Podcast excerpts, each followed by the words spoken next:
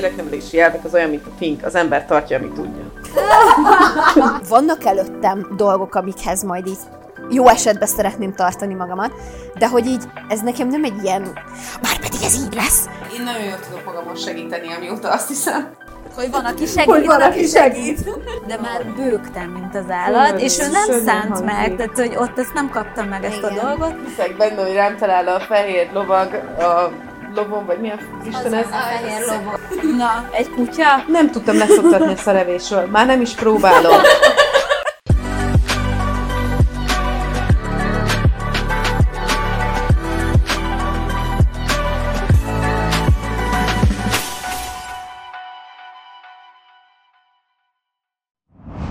Sziasztok! Ez itt az Amiről Anya nem beszélt nyolcadik epizódja, és a mai témánk az a kontroll lesz.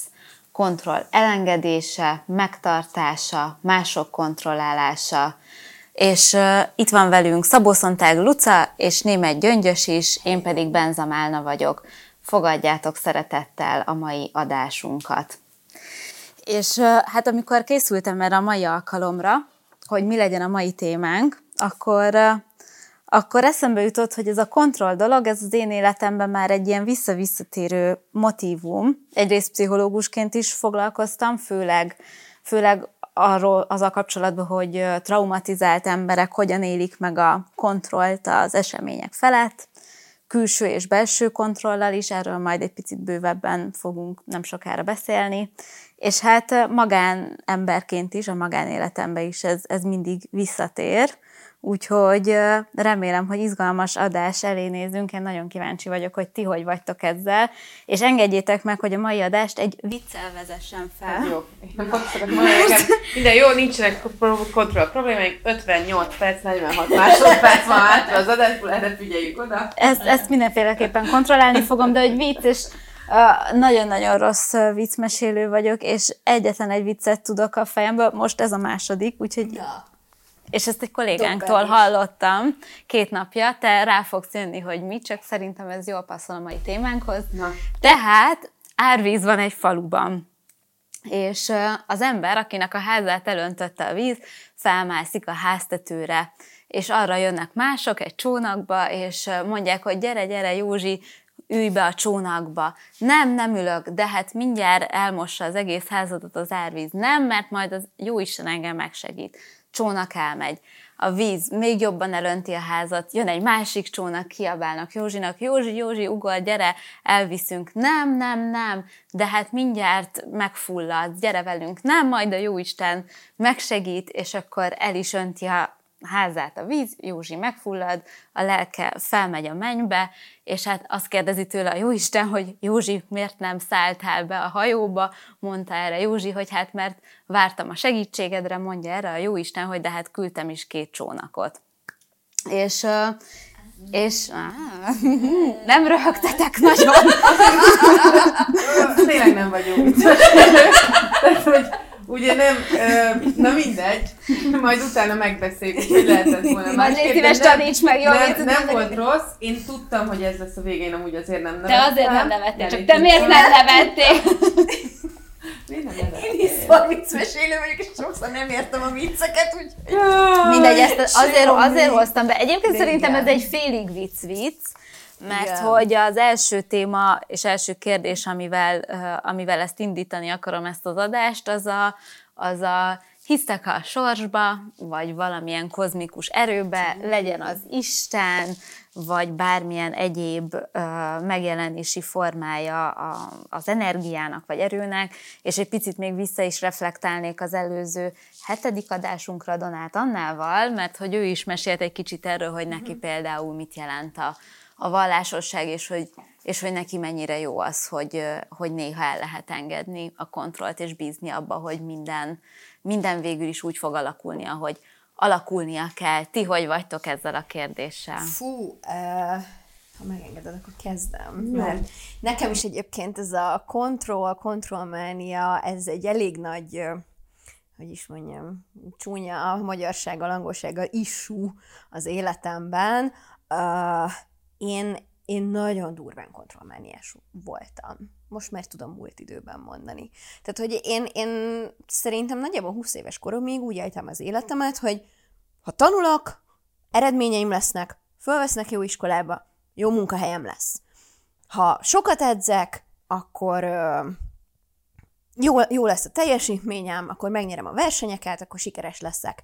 Tehát, hogy így nem, nem hagytam faktort annak, hogy, tehát, hogy minden gyakorlatilag rajtam állt. És ez igazándiból konkrétan a, a felvételimnél csúszott el, amikor első alkalommal, tehát rögtön érettségi után egyetlen egy ponttal csúsztam le az eltéről, fellebezések, minden, tehát nem, nem, nem, lecsúsztam, úgyhogy én a, a vállalkozási főiskolát kezdtem el, mint egy ilyen vészvész forgatókönyv volt a többi között, és pont velem, pont akkor elindult a divatmenedzser képzés, ami nekem egy ilyen, akkor nem tudtam, hogy álmom, de rohadtul a helyemen voltam, tehát hogy most választani kellett a logisztika, az emberi erőforrás menedzsment, divatmenedzsment között, hát tehát egyértelmű volt, hogy hello, ezt így nekem találták ott ki. És következő fél évben ugyanazokkal a pontokkal beadtam a, a jelentkezésemet, lejjebb ment a ponthatár, és az eltére is felvettek. És gyakorlatilag így lett három és fél négy év alatt két diplomám. Ha rögtön felvesznek elsőre, és nincs az az egy pont, akkor most van, lett volna egy darab bölcsész diplomám, amivel hát nem ledegradálva semmit, de azért a realitások talaján maradva, olyan nagyon sokat nem tudtam volna kezdeni. Így, amiatt az egy pont miatt hiába tanultam, csináltam meg mindent, amit akkor tudtam, raktam bele mindent, valamiért ennek akkor így kellett történnie. Na és ez az élmény, ez mit változtatott a továbbiakon? Ö, azt... Vagy ez az élmény volt az, hogy azt mondtad, hogy hát akkor én mostantól elengedem a kontrollt? Nem, nem, nem, tehát hogy az inkább már a 20-es éveim vége felé volt egy teljesen más témakör miatt, és az nem is ennyire aha pillanat volt, az inkább egy másfél-két éves depressziós, kicsit nagyon hiperaktív, nagyon ö, elbújós hullámvasút, ami, ami így arra vezetett, hogy tényleg így, így kvázi elengedjem nagyjából sok tekintetben a kontrollt. Ez inkább abba, abba volt jó, hogy, hogy egy kicsit nem görcsöltem már rá annyira a dolgokra. Tehát, hogy tudtam, hogy ha sok, ha sokra akarom vinni, akkor bele kell tennem az energiát, és ez ma is így van. Tehát nem fog a, a számba repülni a súlytkacsa, mert éppen ö, fönt azt találták ki, vagy nem tudom. Tehát bele kell tennem a, a munkát, de nem minden rajtam múlik. Tehát, hogy, és, és egyébként szerintem a, a, az optimizmusomnak és az alapvető pozitív hozzáállásomnak ez az egyik lényege, hogy amikor így történik valami rossz, akkor ezt nem úgy fogom fel, hogy valami rossz történt, hanem, hanem lehet, hogy egy-két évvel később így, ja, hogy ennek azért kellett megtörténnie, mert különben most nem tartanék ott, ahol. És, és hogy, hogy egy olyan faktort hozott be az életembe, ami egy olyan másik irányba terelt el, amiben ez, meg ez, meg ez, meg ez jó az életemben. Még egy visszakérdés, mielőtt te is elmondod, hogy ennek így kellett történnie. De ezt ki intézi? Ezt valaki elintézi? Vagy ez micsoda? Nem tudom, én, ha már a konkrét kérdésedre kell válaszolni, nem nevezném Istennek, de hogy így valami, valami univerzumszerű valaminek én nevezném azt, hogy, hogy van valami felsőbb erő. Tehát, Tehát hogy... te hiszel valamiféle felsőbb erőbe, ami fonogatja a sorsnak a Hát, ha nem is fonogatja, de, de hogy, hogy most nem, nem hiszem azt, hogy van fölöttünk egy, nem tudom, szakállos öreg úr, aki mint a saktáblán így játszik az életünkkel, meg nem tudom, de, de hogy nekem sok esetben ad egy ilyen mankót vagy támaszt, hogy így nem tudok mindent megmagyarázni. És akkor ez így, ez így, ez így kényelmes, hogy akkor azt mondom, ez, ez biztos az univerzum volt, nem pedig uh, Kovács Józsefné, dr. Kis Magdolna, nem tudom, az oktatási hivataltól, aki meghúzta a ponthatárt, hanem, hanem, hanem így valamiért, valamiért ennek így kellett lennie, és ha már így kellett lennie, a jót kell ebből nézni. Tehát, hogy nekem így kvázi ez a filozófiám. Luca? Hm. Na, sok mindennel tudok ebből azonosulni. Én azt hiszem, hogy ö, nem vagyok a szó hagyományos értelmében vallásos, ö, nem tartozom semmilyen felekezethez. Um, szerintem kicsit úgy, úgy, úgy éltem az életemet, ez nagyon érdekes, van benne egy fordulópont, ö, hogy ö, ha van is valami nálunk felsőbbrendű dolog, akkor nem véletlen az, hogy ö, erről az információról, hogy pontosat nem kell tudni az életben, mert az élet nem arra való, hogy azzal foglalkozzam, hogy mi van utána, hanem pont arra való, hogy azt csináljam, ami itt most történik. És hogy én valahogy mindig gyerekkoromtól arra gondoltam, hogy ha van teljesen mindegy, hogy milyen vallásra gondolunk, egy felső hatalom, akkor mi azért nem lehetünk biztosak annak a létezésébe, mert ez a felső hatalom így akarja. Ez elég paternalista azért. ez, ez, ez csak azért mondom, hogy te viszont nem vagy egy annyira paternalista. Ettől még ebben a tekintetben így vélekedem. Aha.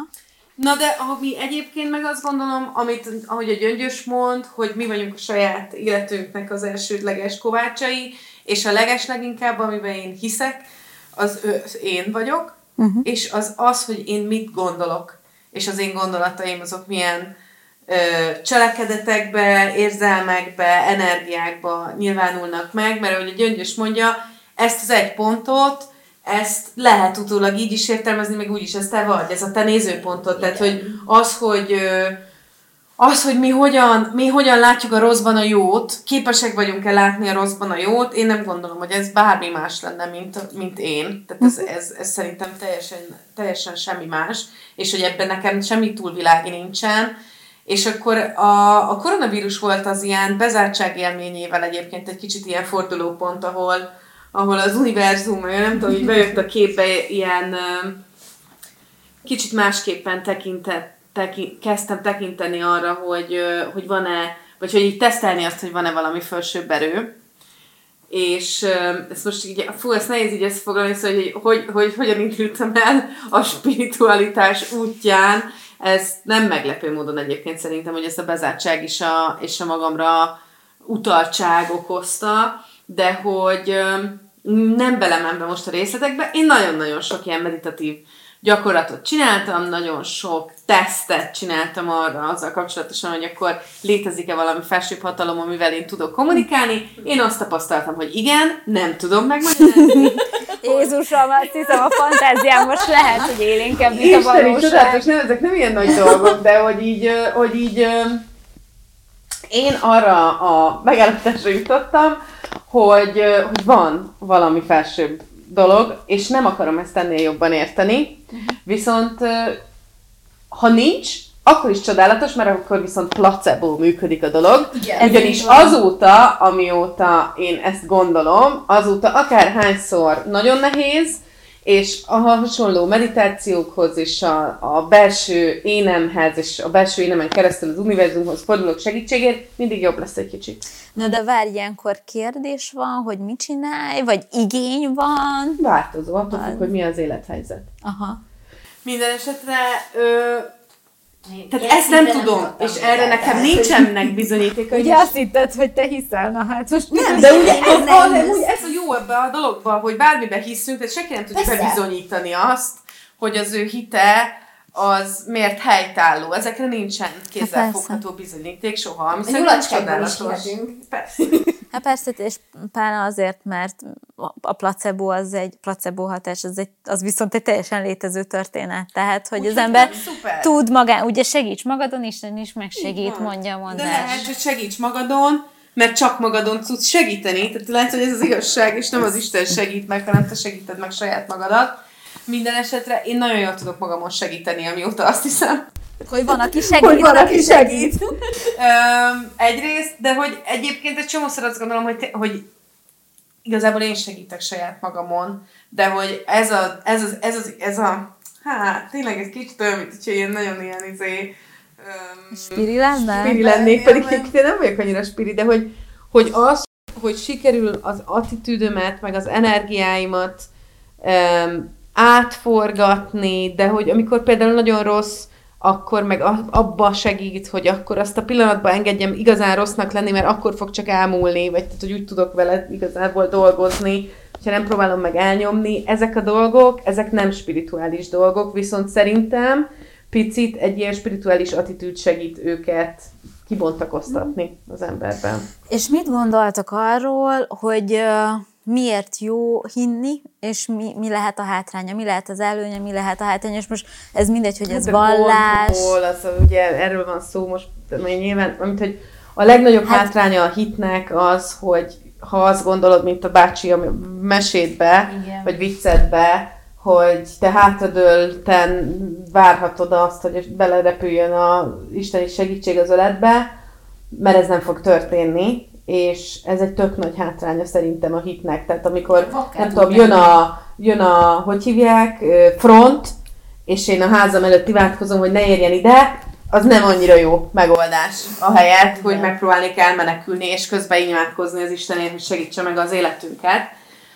Úgyhogy szerintem ez a legnagyobb hátránya, a legnagyobb előnye az pedig az, hogy az életben tök sokszor megmagyarázhatatlan null történnek velünk jó, meg rossz dolgok is, és olyankor... Hát, vagy megmagyarázhatod, de annyira bonyolult a magyarázat, hogy, hogy az, nem, az nem segít megérteni, vagy meg, a, a lelki nyugalmat megtalálni, tehát, hogy most akár egy, egy felvételi pont elcsúszás, akár egy miért vagyok szingli két éve, amikor már mindenki mellettem izé, házasodik, meg szült, hogy ezeket biztos, hogy van magyarázata, kézzelfogható magyarázata, de hogy attól még, mert te, te rosszul érzed magad, ezek a kézzelfogható magyarázatok, ettől nem leszel jobban. És hogy szerintem ezért jó a Na jó, csak a... vegyük ezt a példát, nekem ez tetszik, és ráadásul ez szerintem Na. egy elég, elég megosztó példa is. A, a miért vagyok még szingli, amikor körülöttem már mindenki házasodik és szül példa, és akkor úristen, mi velem a baj, meg nem tudom, és hogy amúgy az segít, hogyha azt gondolom, hogy mert így alakult az élet, és ezt valaki így akarta, vagy az segít, hogyha elhúzok rohagyorsan terápiába. Mert én a bére szavazok. Tehát, nekem legalábbis mind a kettő egyszerre segített. Tehát, hogy egyrészt elmentem terápiába is, egyébként nem ezzel a problémával, hanem egy, egy, egy másik, másik problémával, természetesen erre is kitértünk, de nekem, tehát hogy az, hogy így, basszus, ez, ez egy olyan dolog, amit nem kontrollálhatok. Tehát, hogy amikor világ életemben én voltam az, akinek szerintem óvodás korától pas, volt pasia, de tényleg, majd 26 évesen szingli lettem, és akkor kezdett el körülöttem mindenki házasodni és gyereket szülni, és így, tehát 26-28-ig én ebbe, ebbe lelectem, uh-huh. hogy így mi a, mi, a, mi a baj velem, miért nem, miért nem én találom, hát mindenki azt rakta le az érettségi borítékba kb., hogy a nyönyös fog leghamarabb férhez menni, meg szülni, meg minden, ehhez képest itt vagyok 26 évesen, egyedül, mint a kisújam, és uh, nekem az segített, hogy így ezt nem tudom kontrollálni. Uh-huh. Tehát, hogy meg tudom tenni azt, amit meg tudok tenni, tehát nem bezárkóztam másfél évre, és a szobában vártam, hogy bekopogtasson a herceg fehér lovon, hogy na, itt vagyok, gyerünk, hanem, hanem eljártam, ismerkedtem, stb. stb. De hogy ennél többet így mit tudok tenni? Meg elkezdtem magammal Egyébként, foglalkozni, most, igen. Ha ezt hogy... a példádat nézzük, ugye, hogy hol szól ez a, ez a, a hitről, hogy, hogy miért jó, ha van, mert hogy a hit az remény igen. ad. Tök mindegy, hogy miben hiszel, az adja a, nem tudom, a pozitív fénysugarat, szóval, hogy azt gondolom, hogy itt vagyok egyedül, és teljesen mindegy, hogy én mit állapítok meg magyarázatként, hogy ez azért van, mert én vagyok rossz, vagy azért van, mert elfogytak a szingli emberek a városban, ahol élek, vagy azért van, Ez mert egy jelenlévő probléma. Mindenki tök hülye, és nem fogok ilyen gyökerekkel járni, tehát hogy van egy csomó lehetőség, de hogy a lényeg az igazából az, hogy most én abban, abban tudok hinni, hogy ez megváltozik, és egyszerűen rám is rám talál a boldogság, vagy nem tudok abban hinni, hogy ez megváltozik, és rám is rám talál a boldogság. És végül is hinni abban, hogy ez megtörténik, ez...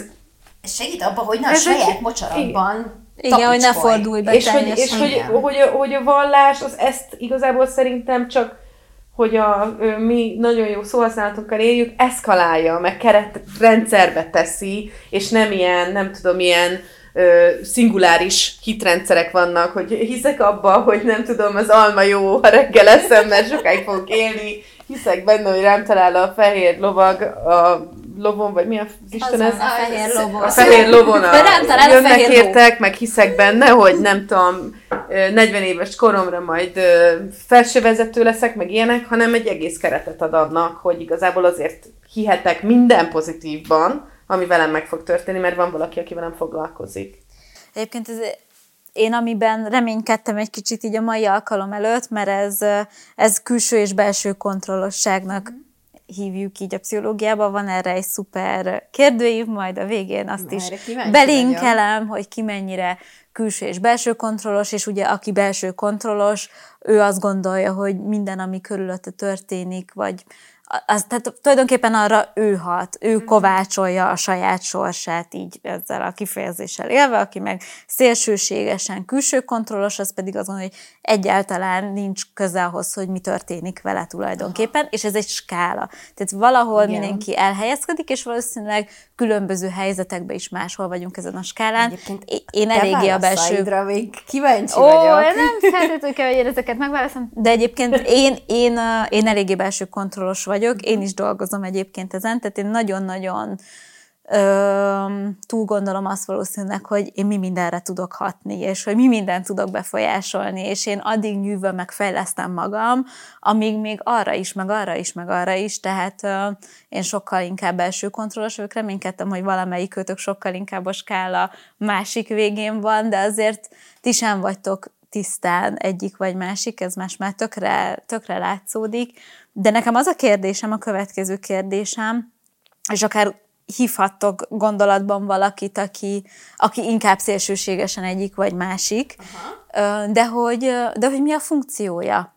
Miért, miért lehet valaki nagyon az egyik, vagy nagyon a másik végén? Hogy látjátok ezt? Mert nekem például, tehát én tudom, hogy nekem nehéz a skála másik végével, a, a, akár a munka, vagy nem tudom, barátok közül is, szóval, hogy, hogy nekem ezzel van, van, általában van egy ponton valamilyen feszkóm, hogyha valaki nagyon szélsőségesen külső kontrollos, és hogy közben meg ennek meg annyi pszichológiai oka van, de mielőtt megmondanám a tutit először, mondjátok meg ti, hogy mit gondoltok erről. De amikor valaki szélsőségesen külső kontrollos, akkor az milyen? Csak hogy tisztázzuk. Most majdnem kimondtam egy nevet, de ilyet nem lehet csinálni.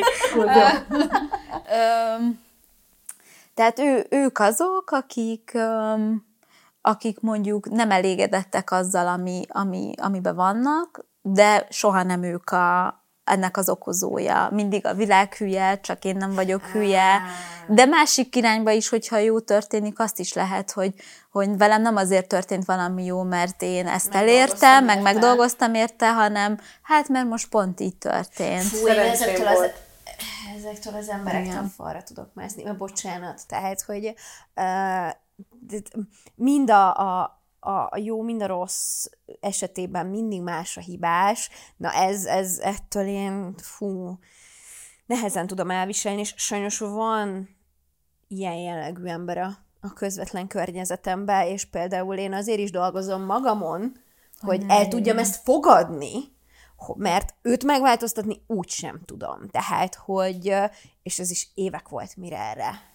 Ezt elfogadtam, hogy én nem fogok tudni rajta változtatni, tehát ezt valahogy el kell tudnom így fogadni, meg el kell tudnom engedni, hogy ő valaha valamitől valamiért igazán felelősséget fog vállalni, vagy valamiért igazán örülni fog. Na de miről szól ez a oké, most szükséglet? Elengedvén a, a pszichológiai működést, hogy mitől alakul ki, arra gondolok én most, első, csak hogy mikor, melyik jó. Én, e- én ebből az irányból közelítettem. Ne a patológia irányába hogy alapvetően az az érdekes, ugye, tehát, hogy ugye nyilván most én a, nekem az a, az a válaszom, úgyhogy közben erről tényleg itt most így nem beszéltünk meg, eh, nagyon érdekes, mert nem ismertem eddig ezt a skálát, hogy, hogy valószínűleg ugye a balansza jó, tehát amikor te meg tudod állapítani, hogy meddig tart a te hatásod, és mikortól nincsen valamire ráhatásod, és amikor nincsen már ráhatásod a dolgokra, akkor azt ugye, hogyha érzékeled, hogy az egy olyan külső kontroll tényező, ami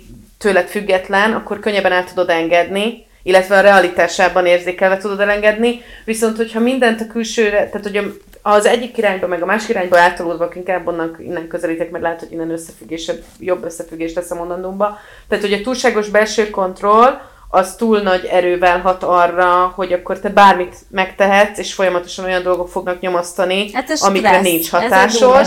A nagy külső kontroll az meg nem engedi, hogy te haladjál, mert Igen. a fejlődésednek gátja az, hogy te azt gondolod, hogy igazából nincs rá hatásod. Hogy magad gátja van. Igen, szóval, hogy önmagadnak a, a gátolója tudsz lenni. Um, igen, ezek lehetnek a nehézségek, tehát hogy arra, igen, ennyi azt gondoltam, hogy valószínűleg középen lenni jó érzékelni, hogy hogy mikor a külső és mikor a belső kontrolla válik hasznodra talán. Abszolút, és uh, igen, még ehhez talán annyi kiegészítés, mert hogy ugye a kiinduló pont az az volt, hogy, hogy miért lehet szükségünk egyikre vagy másikra, és még, még ezt akartam elmondani, ami egy picit át is vezet a következő témára, hogy egy, az, egyik legalapvetőbb igény egyébként a, a biztonság iránti igény az emberben, és ez is ugyanez, hogy bizonyos szinten, de, de mindannyiunkban benne van, és akkor van, akiben annyira erős ez a biztonság iránti igény, hogy ő nem tudom, ő a első csávójához hozzámegy feleségül, mert nem tudja elképzelni, hogy ő végül egyedül maradjon, vagy bármi ilyesmi. Ez most egy gonosz példa volt, de egyébként ez ténylegesen ez ö, létező, létező dolog.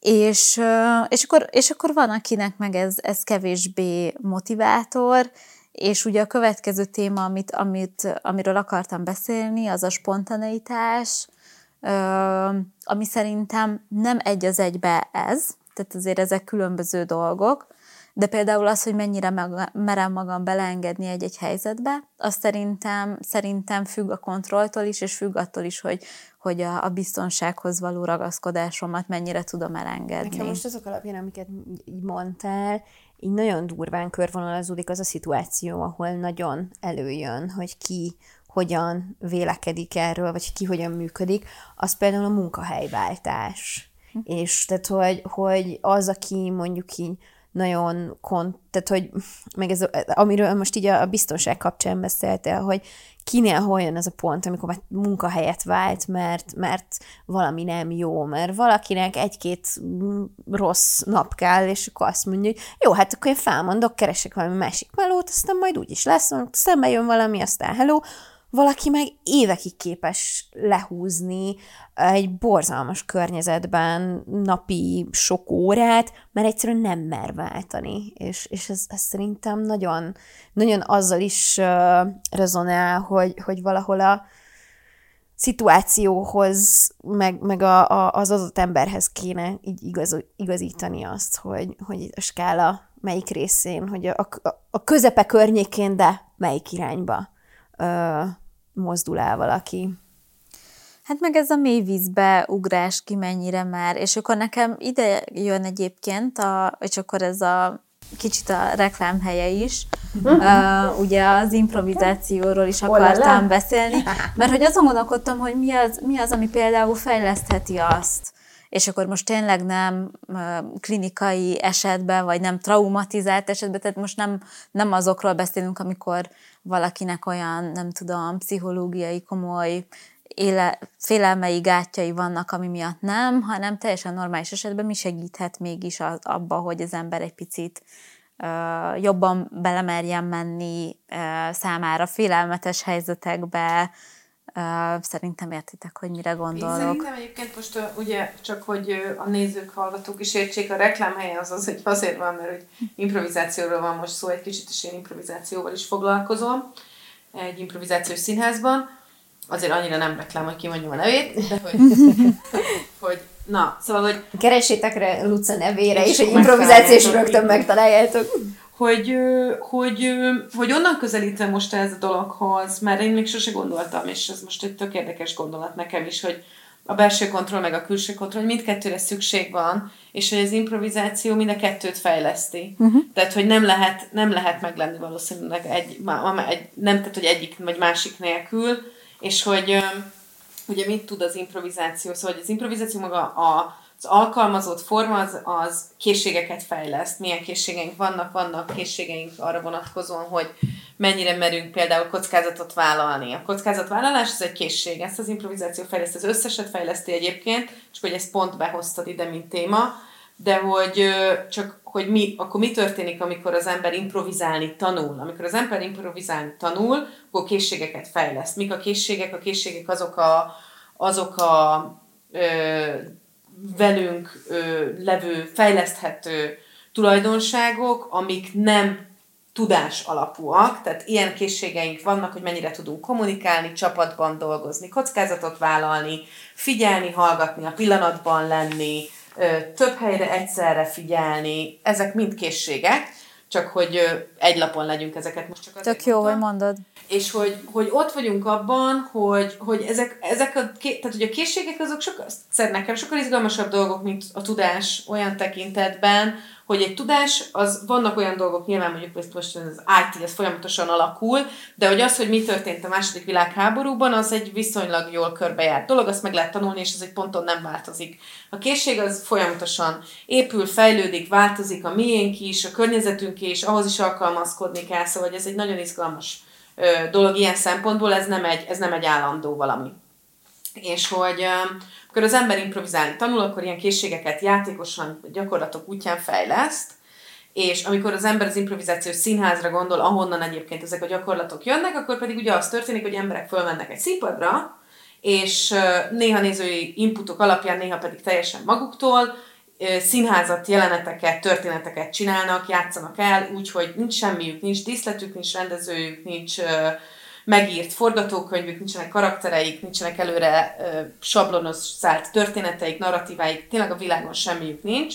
Azt szokták mondani egyébként, mindjárt próbálom rövidre fogni itt a beszámolómat, hogy a ember két dologtól fél a legjobban az, ö, a világon, az egyik az a halál, a másik pedig, hogy szépadra menni Igen. és emberek előtt beszélni. És hogy amúgy ez tényleg így van, szóval ettől a legtöbb ember valomira fél. És, és akkor ezeket a készségeket, hogy ettől ne féljünk például annyira, az is egy készség, hogy azt fejlesztjük, hogy belemersz ugrani a semmibe, és mersz egyáltalán improvizálni, mersz hibázni, mersz elbukni valamiben. Szerintem ez a legfontosabb, amit, amit így kimondtál, így a kontrollhoz kötve, hogy, hogy nagyon sokan, akik ugye nagyon akiknek szerintem így nagyon erős a belső kontrolluk, náluk az a legnagyobb félelem, vagy ha ezt persze, tapasztalom, a hibázástól hogy, hogy a való hibázástól félelem. Való hát félelem, minden, minden mint ezen a földön a önbizalomhoz kapcsolódik nyilván, mennyire félek hibázni, mennyire vagyok, per, hát a perfekcionizmus is azért kapcsolódik ide, de folytasd, mert ez szerintem ide is, Már ide is hoztam, vagy ide is hoztátok nekem ezt, a, ide akartam csak kiukadni, hogy egy belső kontrollos embernek is nagyon jó improvizálni, tanulni, meg egy külső kontrollosnak is, és mind a kettő kell hozzá. Mert amikor, tehát hogy kell hozzá az, hogy mondjuk egy belső kontrollos ember, az sokkal hamarabb fog felmenni és merni a színpadon döntést hozni, és beleállni egy karakterbe, és elindítani egy történetet, és erre hatalmas szükség van, mert ha ez nem történik meg, és én nem hozok konkrét döntéseket, és azokat nem mutatom meg, most akár verbálisan, akár nonverbálisan a partneremnek, akkor nem történik semmi, akkor nem kezdődik el a folyamat. Vagy ez csak egy példa. Viszont a külső kontroll az, hogy a partnerem mit reagál, az, hogy a közönség mit reagál, Igen. az, hogy egyébként itt ebben a térben mi történik a, annak reakciójaként, vagy azzal egy időben, amit én csinálok, arra nincsen hatásom, és azt meg el kell fogadni, és ezek, ezek egymás nélkül nem mennek, és Na, ilyen szempontból nagyon érdekes, hogy külső kontroll, meg belső kontroll tekintetében is mennyi mindent lehet az improvizációval kezdeni. Mondjad, aztán mondom én. Nem, igazán nekem egy, egy tök másik kérdés jutott így eszembe, még egy másik szóra, amit mondtál, hogy így, mert fejben már így gondolkodom, hogy improvizáció, meg ugye szóba került a spontáneitás, meg ilyenek, és hogy lehet spontán egy belső kontrollos ember? Hát most én a saját példámból, én valószínűleg szintén nem a skálának a legextrémebb végén vagyok, pont azért, mert azért például munkában igen, de az életem egy csomó aspektusában meg nem vagyok kontrollos. Tehát én például attól már, hogy az egyik helyzetben lehet, hogy kevésbé tudom ezt megélni, azt gondolom, hogy a spontaneitásom az tökre a helyén van. Szóval egy picit, picit más a kettő egyébként mert, mert mondjuk spontaneitásnak azt is mondanám, hogy egy adott helyzetben mennyire találod ö, fel magad. Uh-huh. És, ö, de szerintem van, hogy szerintem például a perfekcionizmus, ami nem egyenlő a belső kontroll az, azért, az például sokkal inkább be tudja szűkíteni a fókuszod, és sokkal inkább azt hatja, hogy félsz a hibázástól, és akkor kevésbé mer spontánnak lenni. Én... Szerintem a belső kontrollság egyek kevésbé, de ezt most egy tök de intuitíve le, mondom. Le, lehetséges, hogy nincs, nincs igazad, de hogy nekem egyébként, vagy szóval nekem úgy hangzik ez a dolog, hogy, hogy a belső kontrollos, meg külső kontrollos ember is tud spontán lenni, csak más a mozgatórugója. Igen. Hogy miért tud spontán lenni, mert a belső kontroll azt gondolja, hogy menni fog. Igen. Hát én megpróbálom megoldani, és akkor majd abban valami kisül. A külső kontroll az mondja, hogy tök mindegy, hogy én mit csinálok, mert úgyis az van, hogy most az vagy jól sül el, vagy rosszul sül el, nem rajtam múlik, de hogy szerintem mindkét attitűdből lehet spontánnak lenni. Tehát úgy ismerhetek kiállni az emberek elé és beszélni, hogy nem tudom, mi fog történni, hogy azt gondolom, hogy ez azért nem lesz para, mert én ezt megoldom, vagy azért kurva mindegy, mert nem tudom, hogy jó, hogy de nincs rá hatásom,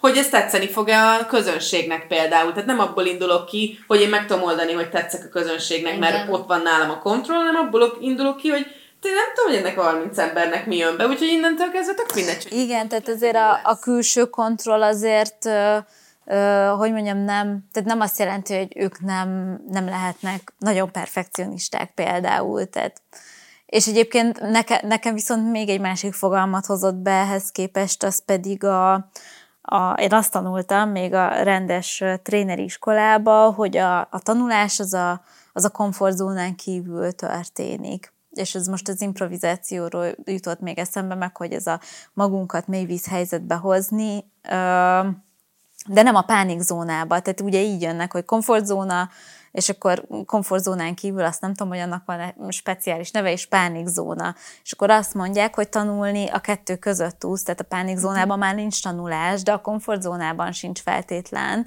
És, és még ezt akartam megkérdezni tőletek, hogy tudtok-e olyan saját életből példát, vagy, vagy a körülöttetek lévőből, ami, ami már mondjuk pánikzóna volt, és ezért nem jöhetett létre a tanulás, mert annyira, annyira elárasztott a szorongás vagy a feszültség.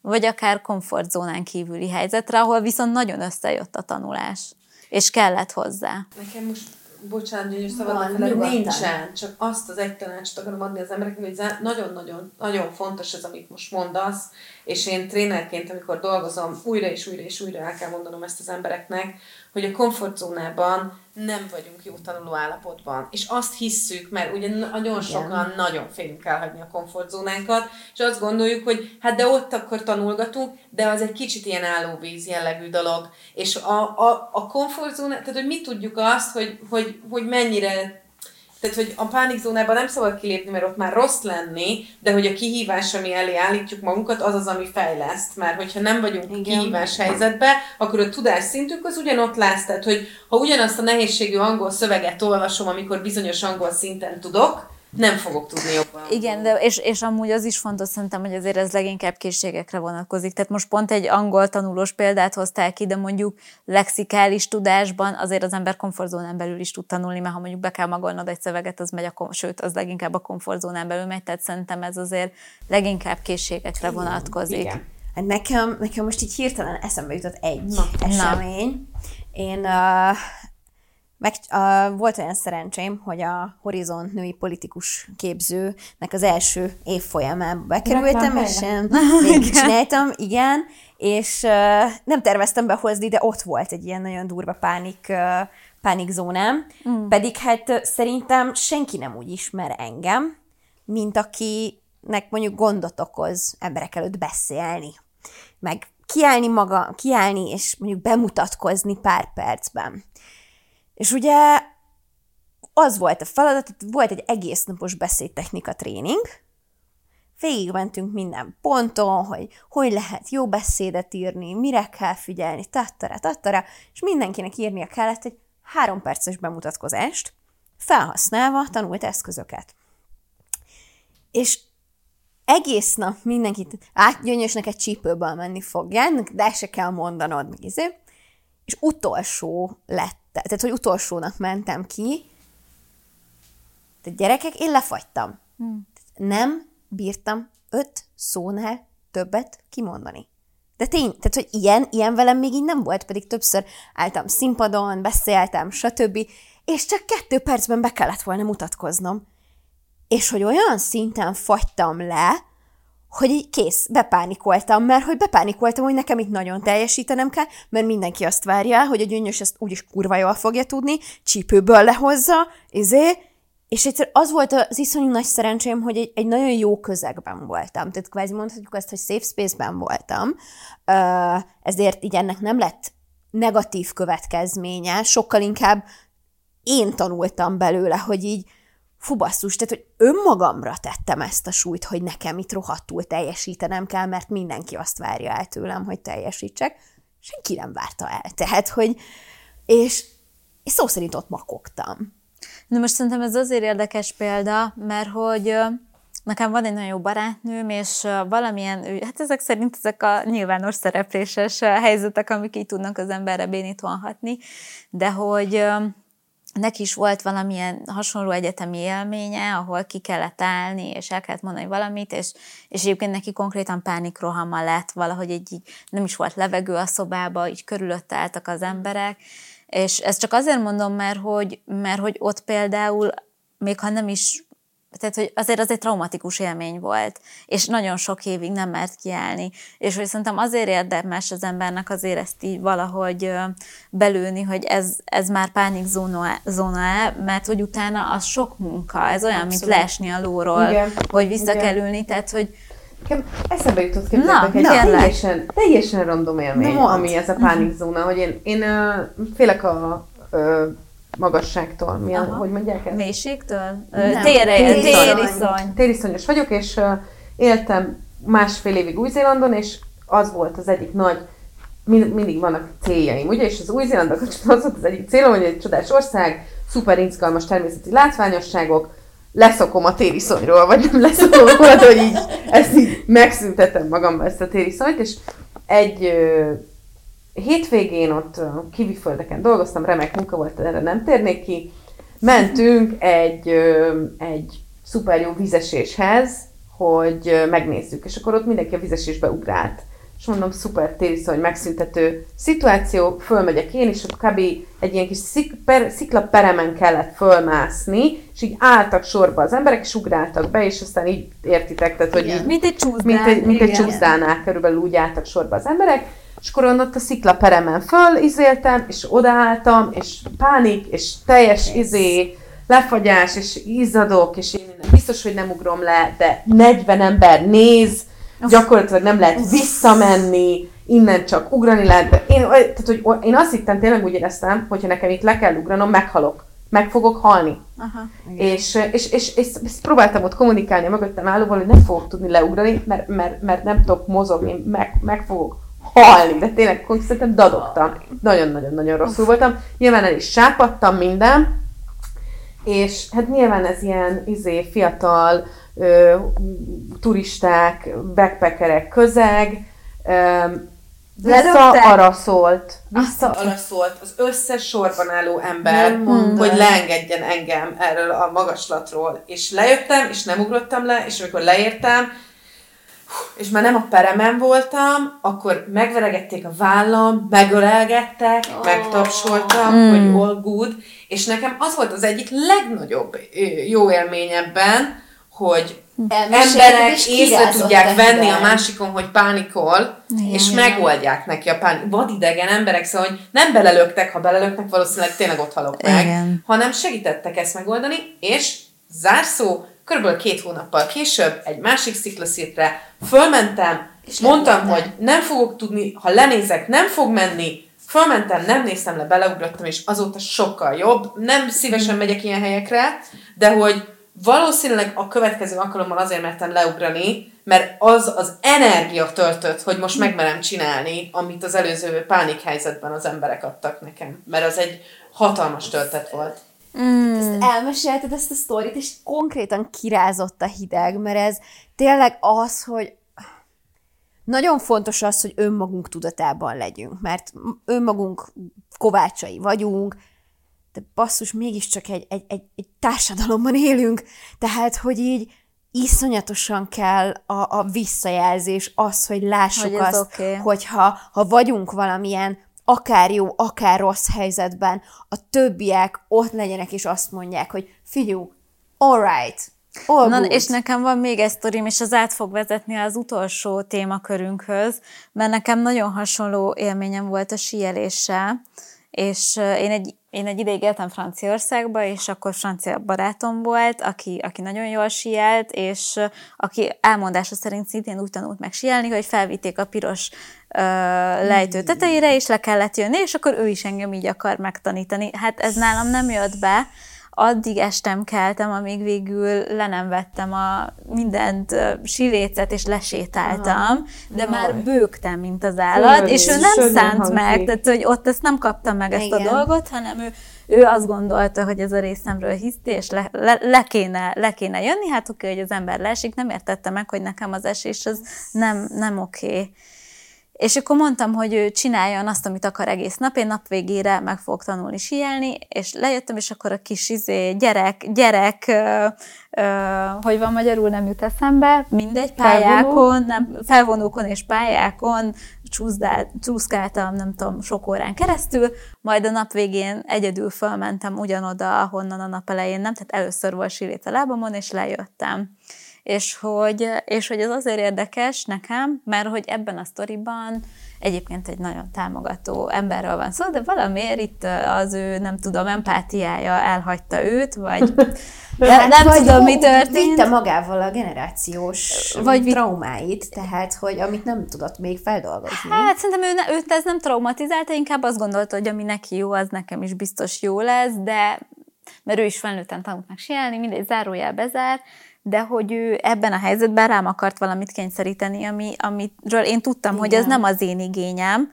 és ő nem tudta belőni, hogy hol van ebben az én igényem, és ez az utolsó téma, amiről, ami ehhez mm. kapcsolódik, és amiről akartalak titeket kérdezni, hogy hogy, hogy álltok mások kontrollálásával, meddig tart az én igényem kifejezése, Úristen, hol, hol jön a másik igény. Nekem egy gondolatom van ide, hogy a kutyám rengeteget tanított engem arra, amióta van, hogy nem tudok másokat kontrollálni úgy, ahogy szeretnék, mert ő erősebb, mint én. Na, egy kutya? Nem tudtam leszoktatni a szerevésről, már nem is próbálom. Másfél éven át próbáltam leszoktatni arról, hogy szart legyen, most biztos azt gondolják nézők, hallgatók, nem néztem utána mindennek, nem konzultáltam az állatorvossal, nem zabált mindenféle enzimeket, nem próbáltunk ki tényleg az ég egyet a világon minden tippet, trükköt és technikát. A Rozi szereti a szart. Ez van, ezt kell engednem. Nehéz. Én így állok hozzá, hogy bizonyos dolgokban, most nyilván ez egy negatív dolog, amit az ember megpróbál így elintézni, meg nem tudom, nem gondolja, hogy jó a kutyának, hogy szartszik, de hogy na, sok, szerintem nagyon jó, hogyha tanít, vannak tanítóink, akik Ez... a kontrollunkat, hogyha olyan emberek vagyunk, akik nagyon kontrollálni szeretnénk, megtanítanak elengedni, segíteni elengedni. Hát én nekem Tés. most nagyjából így e körül vannak így a gondolataim, mert hogy ugye hamarosan anyuka leszek, és hát így a nevelés, nem nevelés, most neveljük-e a gyereket, vagy nem nevelni, nevelésnek hívjuk, hanem csak segítünk neki eligazodni az életben. És Ez az új hullámos nevelés. Igen.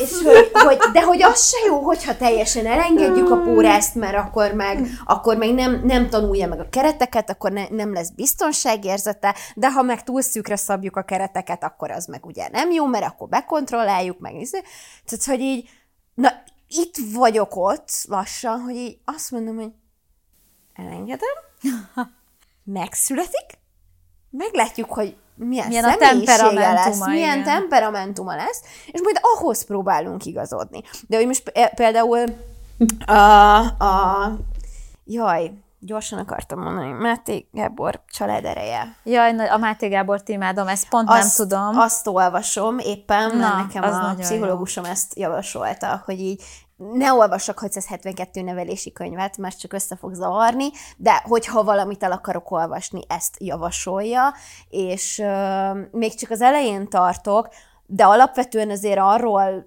szól, vagy azt kapargatja, teljesen más a kiindulási alapja. Tehát most arról szól, hogy a gyerekek most már sokkal kevésbé a, a szüleikhez kapcsolódnak, vagy a szüleik felé orientálódnak, hanem a kortársaikhoz, és hogy ezzel ellen a szülők hogyan tudnak tenni, mert hogyha a tíz éves gyerek a kortársaira hallgat, nem a szüleire, akkor ő nem lesz egy magabiztos felnőtt mert hogy a kortársai vakvezet világtalant nagyjából. Tehát ez az alapkiindulás, de hogy ugye azzal foglalkozik, hogy hogyan tudod úgy megtartani, tehát hogy nem is a kontrollt, de hogy, hogy nem szabad szabad pórázra engedni a gyereket sem, mert akkor ez lesz belőle, hogy vakvezet világtalant, de nagyon szoros pórázon sem lehet, mert akkor meg ugye nem, nem tud maga a gyerek kiteljesedni.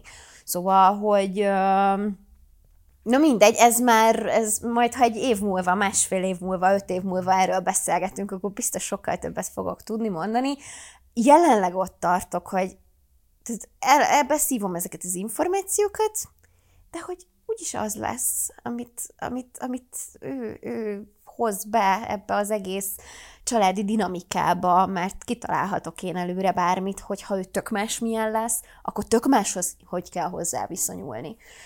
És ez a kontroll elengedésének egy nagyon jó gyakorlata. Tehát, hogy így meg maga az, hogy akkor hogy lesz maga a szülés, írhatok én össze egy csodás szülési tervet, aztán kurvára nem az lesz a vége valószínűleg. Úgyhogy én most abszolút a kontroll elengedésének legmélyebb bugyrait uh, taposom, és próbálok nem megfulladni, de muszáj, mert, mert ha meg kitalálom, hogy hogy lesz, és nem úgy lesz, akkor... Mire? Ez mint egy picit obszcén dolog, az ebben az adás műsorban belefér, Mond. vagy nem? Hát, Persze, jó, most szerintem, hogy a barátnőim, nekem is nagyon sokan vannak, akik éppen most szülnek, meg minden, és a gyereknevelési elvek, meg minden, és ott mondta, hogy neki azt mondta a bába, amikor először kijött, hogy jó van, akkor ez a gyereknevelési elv, a gyerek, de ezt tudja, hogy a gyereknevelési elvek az olyan, mint a fink, az ember tartja, amit tudja.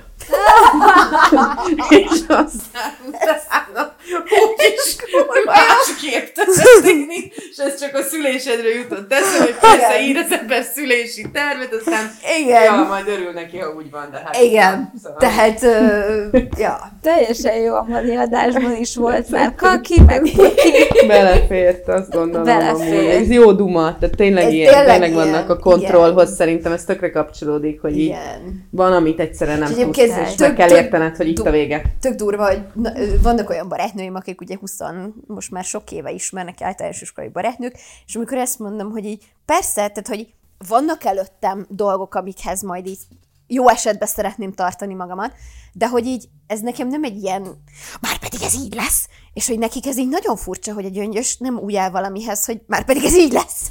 Mert hogy...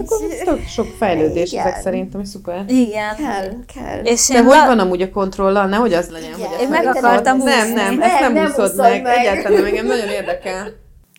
Én, én mondom, én, én abszolút szintén uh, most abba vagyok, hogy uh, azokon a területeken, amiken amiken azt gondolom, hogy el kéne engedni, ott hogy tudnám sokkal jobban elengedni. Egyébként ez például a munkaterületére abszolút igaz.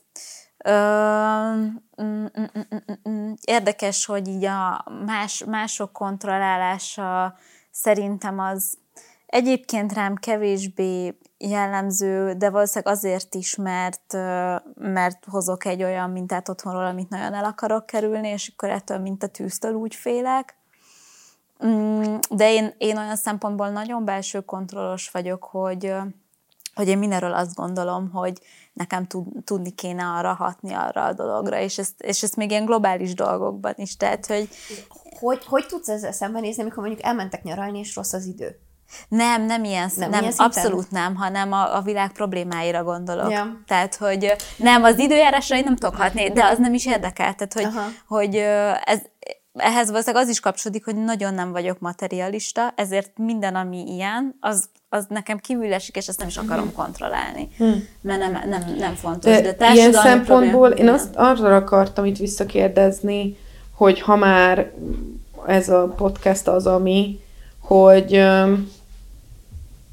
hogy én azon gondolkodtam most itt a kontrollal kapcsolatosan, hogy, hogy mennyire nehéz a NER 13. évébe nem átadni magad annak, igen, hogy igen. külső kontroll ebbe az országba tényleg gyakorlatilag már egy, nem tudom, fűszálat lejteni nem lehet, hogyha a nem akarja, hogy te azt lejtsd. Hát igen, csak közben meg, ha nagyon belső kontroll, az meg iszonyatosan frusztráló, és én de hogy akkor ez milyen most. nehéz, nem? Mármint, hogy így igen. az ország szerintem jelen állapotában egy fullos külső kontrollban van, hogy én nekem aztán semmi ráhatásom nincsen arra, hogy ez a rendszer ez meddig tart, hát, hogy él, jobb, ha megbújsz, jobb, ha nem vesznek észre, jobb, hogyha nem tudom, nem építesz véletlenül valami céget, ami nagyon sikeres, vagy mielőtt észrevennék, azelőtt vitt ki az országból, tehát hogy tényleg maradj láthatatlan, és, és, és abba visz, amiről egyébként ma másodásban beszéltünk, ez a tudat, vagy a tanultehetetlenség. Hát abszolút. Ez egyébként ez,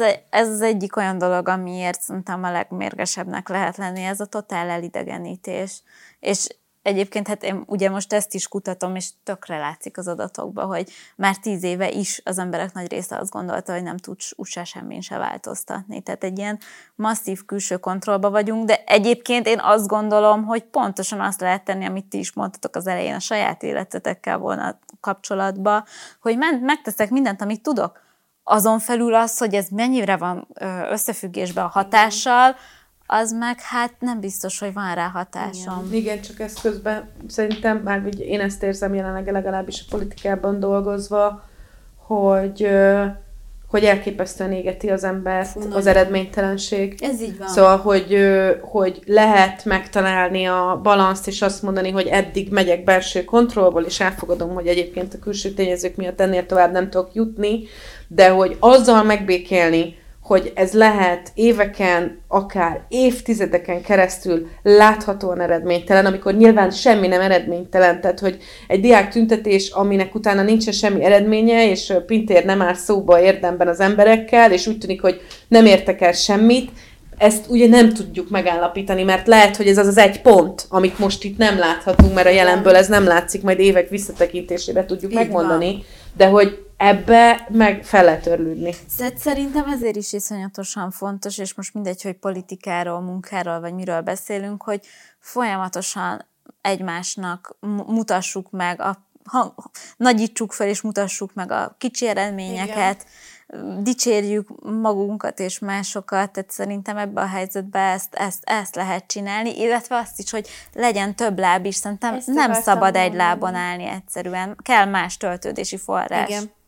Igen, itt, itt, itt azért, tehát hogy szerintem mindannyian, ö, illetve most nem, mert hogy nektek mind a kettőtöknek van egy politikán kívül egy másik lábatok is. Ugye te csinálod a PHD-t, ugye a pszichológia ott van, neked az impro, és... Uh, Azt kimondja a nevét a társulatnak, véletlenül nem Durva lett Nem, ennyire már nem toljuk reklám, de majdnem kimondtam. Majdnem. Uh, és hogy és hogy én érzem ezt most magamon, hogy nagyon hiányzik egy, egy, egy másik. Mindjárt jön a másik projekt. Ez így van. Tehát, na, erre is például azt tudtam mondani, hogy pontosan tudta, hogy mikor kell jönni, mert hogy ebben is megláttam, hogy mi, mi lesz a nehézség ezzel az időzítéssel, de azt is, hogy nagyon is, hogy mi a pozitívuma ennek az időzítésnek. Mindegy, ez egy másik, másik téma, de hogy mondjuk az elmúlt két-három évre visszamenőleg, és kaptam is mondjuk olyan kritikákat, hogy fú, hát én mondjuk az esti, meg délutáni ilyen, ilyen momentumos eseményeken miért nem vagyok ott sokat, meg izé, ember, a napom 12, ne, 14 órája ebből áll, és amikor már van egy pici szabadidőm, akkor, akkor már szeretnék valami mással is foglalkozni, mert muszáj, mert különben felülről ez az egész.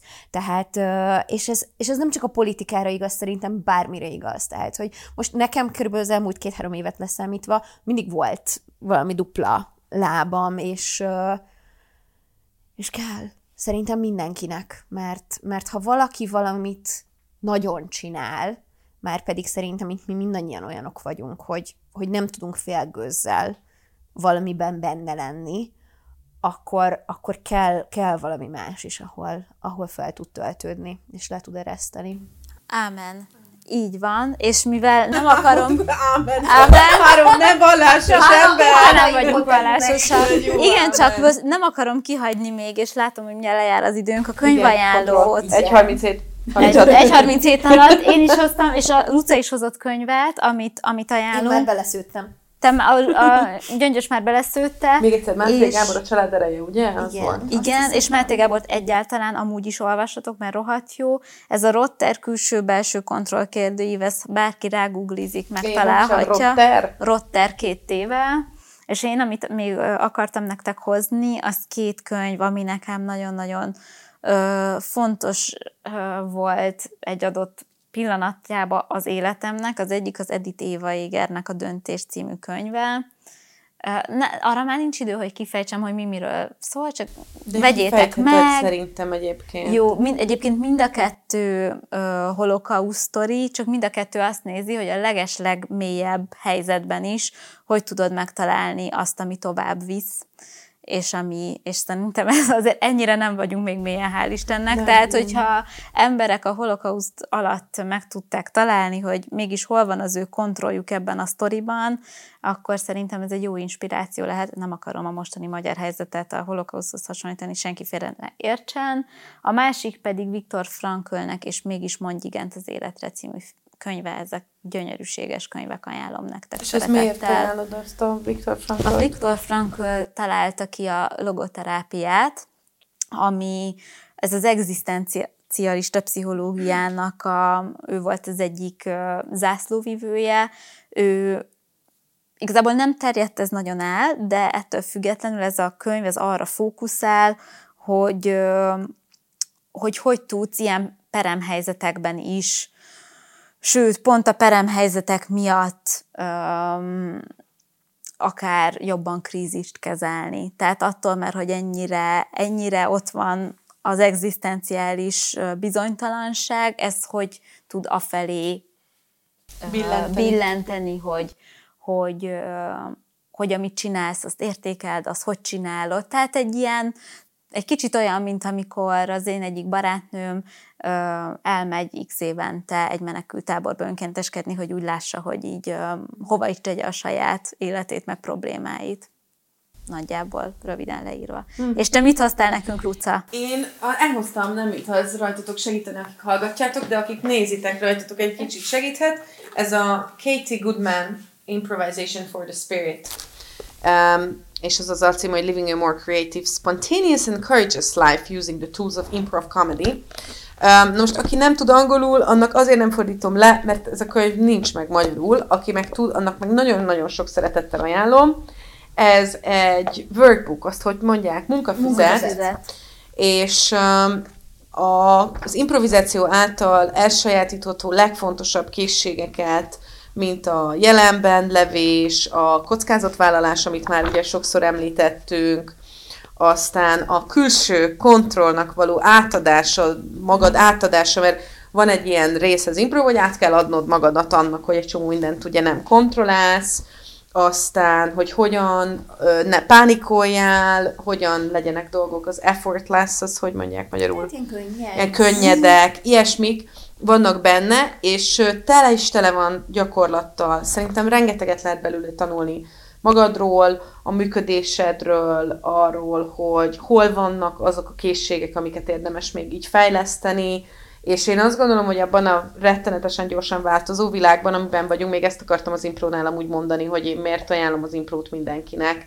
És nyilván azt értjük, hogy ha csoportban dolgozol, jó, ha minél jobban tudsz csoportban dolgozni. Ha olyan munkád van, amiben kockázatot kell vállalni, akkor jó, ha ebbe ügyes vagy. Ha kommunikálnod kell, stb. stb.